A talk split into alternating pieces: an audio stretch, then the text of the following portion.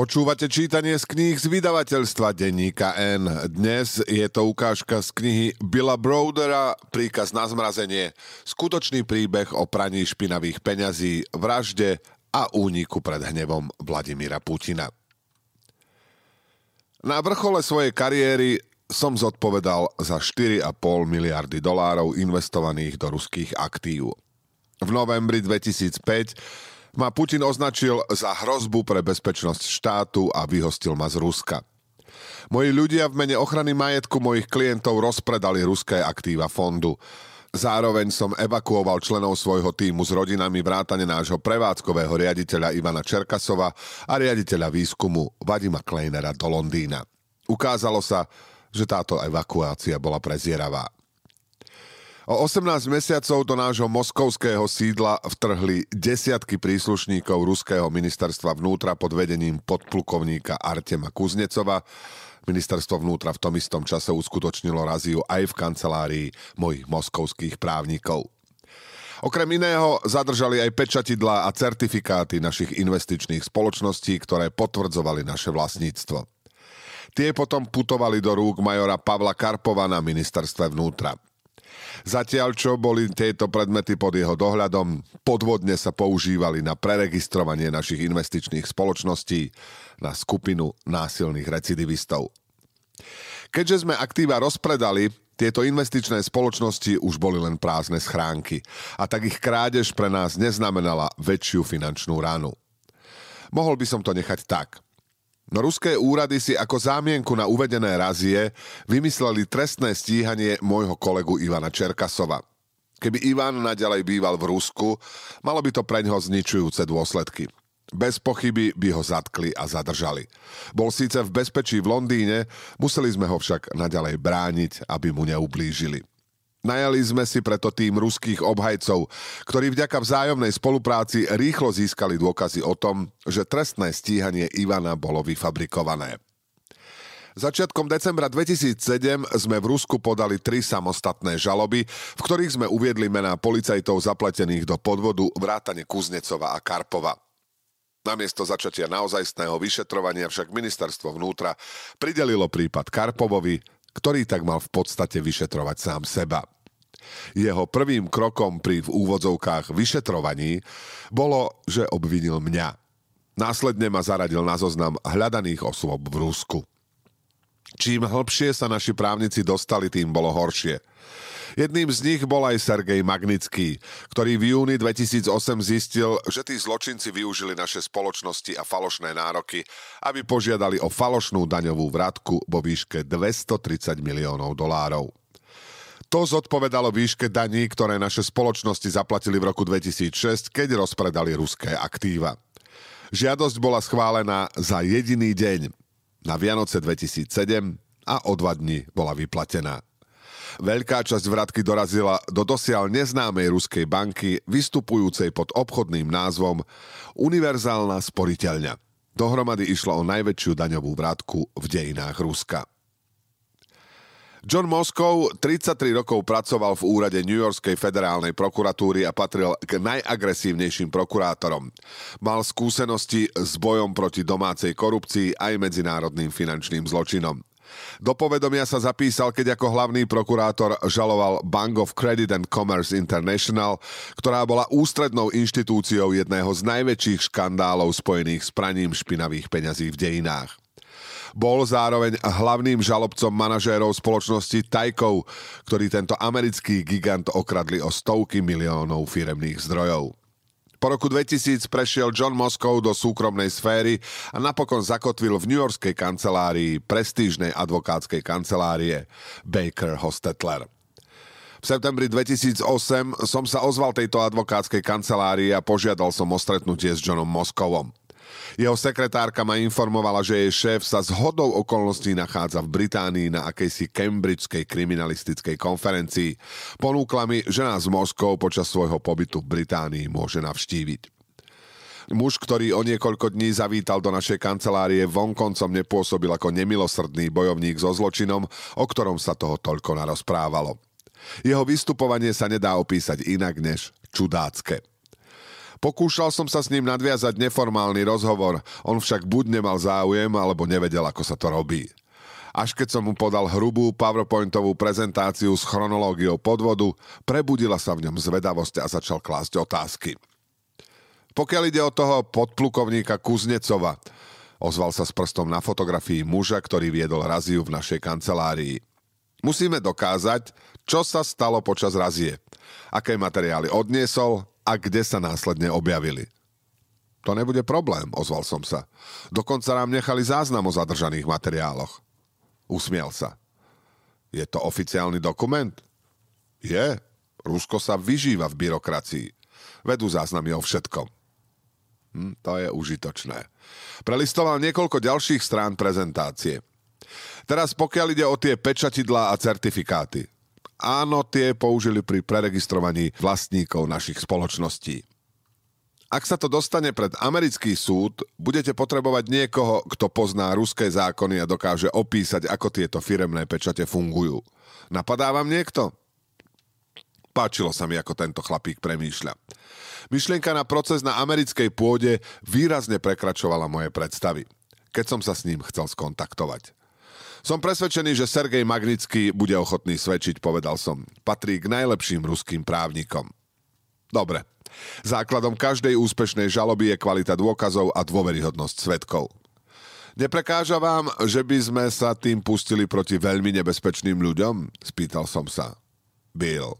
Zatváraním darebákov som strávil hodný čas. Je to moja práca. Vtedy som pochopil, odkiaľ sa berie jeho povesť. Jednoznačne som ho chcel mať na našej strane. Ruské ministerstvo vnútra 2. októbra začalo trestné stíhanie dvoch právnikov z Hermitage, ktorým sa podarilo utiecť do Londýna. Obaja boli obvinení, že podaním žalob pre krádeže našich spoločností sa dopustili zneužitia právomocí. Povedali im, že zastupovaním našich spoločností porušili zákon, keďže tie spoločnosti nám už nepatrili. Ministerstvo vnútra nám tým fakticky vravelo, že proti krádeži auta môže namietať len osoba, ktorá ho ukradla. Tento cynizmus urazil Sergeja do tej miery, že napriek očividnému nebezpečenstvu sa opäť dní vybral na vyšetrovací výbor Ruskej federácie, čo je ruská obdoba FBI, kde vyložil všetky fakty. V snahe očistiť svojich kolegov dosvedčil, že zločinecká skupina, ktorá ukradla naše spoločnosti, ukradla aj 230 miliónov dolárov v podobe daňových vratiek. Po tomto svedectve Sergej vyrukoval s ďalším ohromujúcim objavom – Dostal sa k dokumentom, z ktorých vyplývalo, že rok pred vyplatením tej 230 miliónovej podvodnej vratky tá istá zločinecká skupina pripravila ruskú pokladnicu o 107 miliónov dolárov, ktoré zaplatila iná spoločnosť. Keby sme vedeli preukázať, že rovnaká zločinecká skupina sa pred rokom dopustila podobného zločinu, ktorý s nami nemal nič spoločné, bolo by extrémne náročné prišiť nám ten 230 miliónový zločin. Potrebovali sme tieto informácie čo najrýchlejšie dostať na verejnosť. Zavolal som vedúcemu moskovskej pobočky ekonomického týždenníka Business Week angličanovi Jasonovi Bushovi. Poznal som sa s ním z Hermitage, keď s nami spolupracoval na odhaľovaní korupčných praktík v spoločnostiach ako Gazprom. Jasona to zaujalo a niekoľko týždňov strávil pátraním po ďalších informáciách.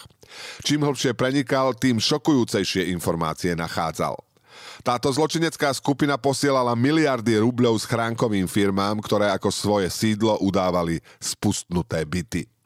Po tom, čo tieto firmy previezli peniaze ďalej, často hneď zanikli. Pred zverejnením článku sa chcel Jason pozhovárať s človekom, ktorý tento podvod odhalil. A vybavil si osobné stretnutie so Sergejom. V polovici októbra dal Jason dokopy získané materiály a vybral sa za Sergejom do jeho kancelárie. Jason pri čaji rozložil dokumenty a položil na stôl diktafón. Prepáčte, ozval sa Sergej, ale bol by som radšej, keby ste to nenahrávali. Nemôžem hovoriť na záznam. Jason si diktafón vložil do vrecka saka. Rozumiem. Pravdu povediac, mám trochu obavy, prehodil Sergej takmer ospravedlňujúcim tónom. Samozrejme, samozrejme, prikývol Jason a prešiel k príčine ich stretnutia. Môžeme teda začať s týmito výpismi? Áno. Nasledujúcu polhodinu sa prehraňali v dokumentoch. Keď narazili na výpis o prevode daňovej vratky vo výške 107 miliónov dolárov, Jason sa spýtal – Existuje preto nejaké nevinné vysvetlenie? Hľadal som ho, odvetil Sergej. Ale bohužiaľ zdá sa, že sa to dá vysvetliť len tým najhorším spôsobom. Takže je to ďalší podvod s daňovou vratkou ako v prípade Hermitage? Áno. Žiadne iné vysvetlenie nejestvovalo. Písomné dokumenty všetko odhaľovali.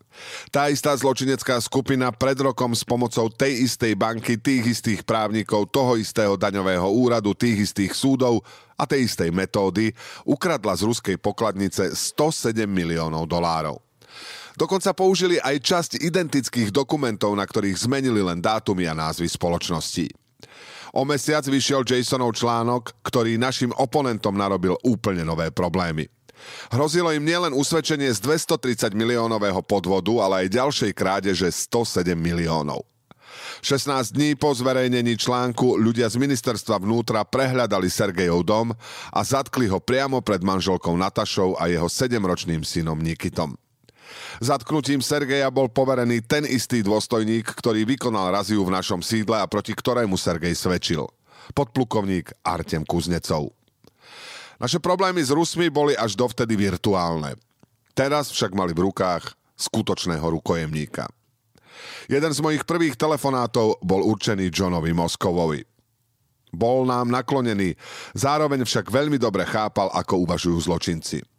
Využijú ho ako žetón pri vyjednávaní, povedal mi. Má manželku? Má deti? Áno, poskytneme im právnikov a akúkoľvek pomoc. Nechystáte sa tam už nikdy vrátiť však? Nie, samozrejme, že nie. Dobre. Pretože o tých ľuďoch povieme veci, ktoré vám tam už nestrpia. Jasné. Následne mi vyložil svoju stratégiu. Chcem vedieť, kto tie peniaze dostal. Spomínate si na Jerryho Maguirea, na ten film? Ukážte mi prachy. Lenže problém je v tom, že peniaze putovali z jednej banky do druhej, vysvetľoval som mu. Ako ich vystopujeme do cieľa? Keďže išlo o doláre, Nájdete stopu v New Yorku. Vysvetlil mi, že tieto doláre sa dajú vystopovať pomocou tzv. paragrafu 1782. V živote som o ňom nepočul, ale znelo to sľubne. John Moskov mienil využiť málo známu vlastnosť medzinárodného bankového systému. Do každého prevodu dolárov, dokonca aj keď smerujú z jednej ruskej banky do druhej, sa na okamih zapojí aj americká clearingová banka – vďaka čomu vzniká nezmazateľný záznam. Tieto clearingové banky sídlia na Manhattane a spadajú pod jurisdikciu amerických súdov. Keby sme tie banky požiadali o poskytnutie záznamov podľa paragrafu 1782, mohli by sme tie informácie využiť na doplnenie mozaiky. Pôjdeme na to krok za krokom, povedal sebaisto. Dobre, Dobrá správa je, že tá suma je dostatočne vysoká, aby sa dala vystopovať. Milión dolárov sa dá preniesť aj v hotovosti. V takom prípade máte smolu. Ibaže hovoríme o 230 miliónoch, takže Presne, skočil mi do reči. Ťažko prejdete cez zasnežené pole s 230 miliónmi dolárov bez toho, aby ste za sebou nechali šlapaje. Jeho prístup bol rafinovaný. Keby sme zistili, kto bol príjemcom peňazí, mali by sme si čím vynútiť prepustenie Sergeja z väzenia. Ibaže 11. decembra v New Yorku obvinili Bernieho Medoffa z prevádzkovania najväčšej Ponziho schémy v dejinách, vďaka ktorej investorov svojho hedžového fondu pripravil o závratných 64,8 miliardy dolárov. Prečo tu zmienujem Medoffa? Pretože jeho škandál s našim príbehom zvláštnym spôsobom súvisí. Práve v tom čase bol Moskov takmer nezastihnutelný. Vyvolával som mu a niekedy trvalo celé týždne, kým som sa dočkal odpovede. Inokedy sa mi skrátka neozval. Sprvu som bol zmetený. Každému z nás sa stalo, že sa s nami z neznámych dôvodov prestal rozprávať kamarát. Moskov však nebol kamarát. Bol môj právnik a ja som bol klient, ktorý mu platil 600 dolárov za hodinu. A keďže sme ho potrebovali, Sergej ho potreboval, moje rozpaky rýchlo prerástli do frustrácie. A keď naďalej ignoroval moje telefonáty, frustrácia sa premenila na otvorený hnev. Bola to jedna z najčudnejších vecí, akých som sa dočkal od právnika. Správal sa, ako keď vás ignoruje vaša stredoškolská láska. Niekedy v januári sa to všetko vyjasnilo. Moskovová advokátska kancelária Baker Hostetler dostala za úlohu dohliadnúť na Medofov bankrot. Povrávalo sa, že Baker Hostetler na tejto zákazke zarobí až 100 miliónov dolárov. V porovnaní s tým boli naše 200 tisícové poplatky za právne služby smiešnou sumičkou pod hranicou štatistickej chyby. Na rozdiel od biznismenov sa od právnikov očakáva profesionalita. Naivne som predpokladal, že keď si raz najmeme právnika, ten bude podobne ako lekár povinný bojovať za svojho klienta bez ohľadu na okolnosti. Lekár sa nevykašle na pacienta len preto, lebo od niekoho iného môže za náročnejší zákrok zinkasovať viac peňazí. Bude liečiť oboch pacientov. To isté by malo platiť pre právnikov. Ešte horšie na tom bolo, že koncom jary 2009 sa k nám dostávali útržky informácií, podľa ktorých Sergeja vo väzbe mučili. Zavreli ho do cely so 14 ďalšími väzňami, v ktorej bolo 8 postelí a spánok im znemožňovalo 24 hodín denne zasvietené svetlo. Inokedy sa počas moskovskej zimy ocitol v cele bez kúrenia s oknami bez sklených tabúľ, v ktorej takmer zmrzol na smrť. Často mal namiesto záchoda len dieru v podlahe, cez ktorú pretekali splašky. Zdalo sa, že jeho únoscovia si stanovili dva ciele. Jedným bolo stiahnutie svedectva proti Kuznecovovi a Karpovovi. Druhým bolo vynútenie falošného svedectva, že to on na môj pokyn ukradol 230 miliónov dolárov. Sergej cez týždeň nosil bielu košelu, modré sako a červenú kravatu a cez víkend s manželkou a so synom chodieval na koncerty klasickej hudby. Jeho mučitelia boli iste presvedčení, že na jeho zlomenie postačí aj slabúčký tlak. V tomto sa však prerátali. Predstava, že krivo obviní sám seba a bude živo svedčiť, bola pre Sergeja bolestivejšia než akékoľvek fyzické muky, ktorým ho podrobili. Nedal sa zlomiť. Mučenie však na ňom zanechalo stopy. Po 7 mesiacoch mal vážne podlomené zdravie. Schudol takmer 18 kýl a trpel neznesiteľnými bolestiami žalúdka. Boli sme čoraz zúfalejší. Potrebovali sme ho dostať z väzenia. Podnikli sme všetko, čo nám napadlo. Kontaktovali sme Medzinárodnú advokátsku asociáciu, Britskú právnickú spoločnosť, parlamentné zhromaždenie Rady Európy a množstvo ďalších organizácií. Mnohé z nich intervenovali v prospech Sergeja. Rusi to však považovali za šum, ktorý si môžu dovoliť ignorovať. Nikdy v živote som sa necítil taký bezmocný. Museli sme nájsť tých 230 miliónov. Kým sa nám Moskov stiahol z dohľadu, pripravil žiadosti podľa paragrafu 1782 určené dvom clearingovým bankám, ktoré sa podielali na prevode peňazí z podvodnej daňovej vratky JP Morgan a Citibank. Nastal čas predložiť ich súdu. Najali sme si novú advokátsku kanceláriu, aby tie žiadosti predložila. Sergej bol v tom čase vážne chorý. Diagnostikovali mu zápal pankreasu, žlčníkové kamene a potreboval operáciu naplánovanú na 1. augusta 2009. Týždeň pred operáciou ho väzniteľia navštívili v cele a znova sa ho pokúšali prinútiť, aby podpísal falošné priznanie. Opäť odmietol. Za trest ho premiestnili z väzobnej väznice so zdravotníckým krídlom do väzenia s najvyšším stupňom stráženia, známeho ako butírka, pekelného miesta, ktoré sa považuje za jedno z najhorších v Rusku. Pre Sergeja bolo najhoršie, že v butírke sa nenachádzali žiadne poriadne zdravotnícke zariadenia. Tam sa jeho zdravie definitívne poddalo. Trpel ústavičnými neznesiteľnými bolestiami a odopierali mu akúkoľvek zdravotníckú starostlivosť. Naši noví americkí právnici sa 28. júla obrátili so žiadosťami na súd a súd sa im obratom vyhovel. Zatiaľ, čo Sergej trpel vo vezení, JP Morgan a Citibank nám o dva týždne doručili odpovede. Boli sme plní nádeje. Čo skoro sme si však uvedomili, že ich odpovede sú tragicky neúplné. Obe banky vynechali celé penzum informácií a neuviedli kľúčové časové údaje, takže sme neboli o nič bližšie k zisteniu, kto vlastne ukradnuté peniaze získal. Naši právnici sa opäť obrátili na banky so žiadosťou, aby si poriadne splnili povinnosť. No na to bol potrebný čas a ten sa Sergejovi míňal. Ešte sme sa však mohli chytiť poslednej slámky. Podľa ruských zákonov možno človeka držať vo väzbe maximálne jeden rok. Po 365 dňoch musí prokuratúra buď podať žalobu, alebo ho prepustiť. V Sergejovom prípade však nemohli riskovať proces. Keby to urobili, poskytli by mu pôdu, aby pred celým svetom odhalil jeden podvod za 230 miliónov, ďalší za 107 miliónov a všetkých ruských predstaviteľov, ktorí do neho boli zapletení. Súd ho síce mohol uznať vinným a aj by to urobil, to by ho však neumlčalo. A oni ho museli umlčať. V noci 16. novembra 2009, 358 dní po zatknutí, sa Sergej dostal do kritického stavu. Predstavitelia Butírky už za ňo nechceli niesť zodpovednosť, takže ho dali naložiť do sanitky a previesť do iného zariadenia na opačnej strane mesta, ktoré malo aj zdravotnícke krídlo. Keď tam však dorazili na miesto jednotky intenzívnej starostlivosti sa dočkal izolačnej cely, kde ho pripútali k posteli a 8 dozorcovia gumennými obuškami dobili Sergeja na smrť. Mal len 37 rokov. Počúvali ste ukážku z knihy Billa Brodera Príkaz na zmrazenie, skutočný príbeh o praní špinavých peňazí, vražde a úniku pred hnevom Vladimíra Putina. Túto knihu a množstvo ďalších skvelých kníh si môžete kúpiť v obchode denníka N na adrese obchod.denníkn.sk.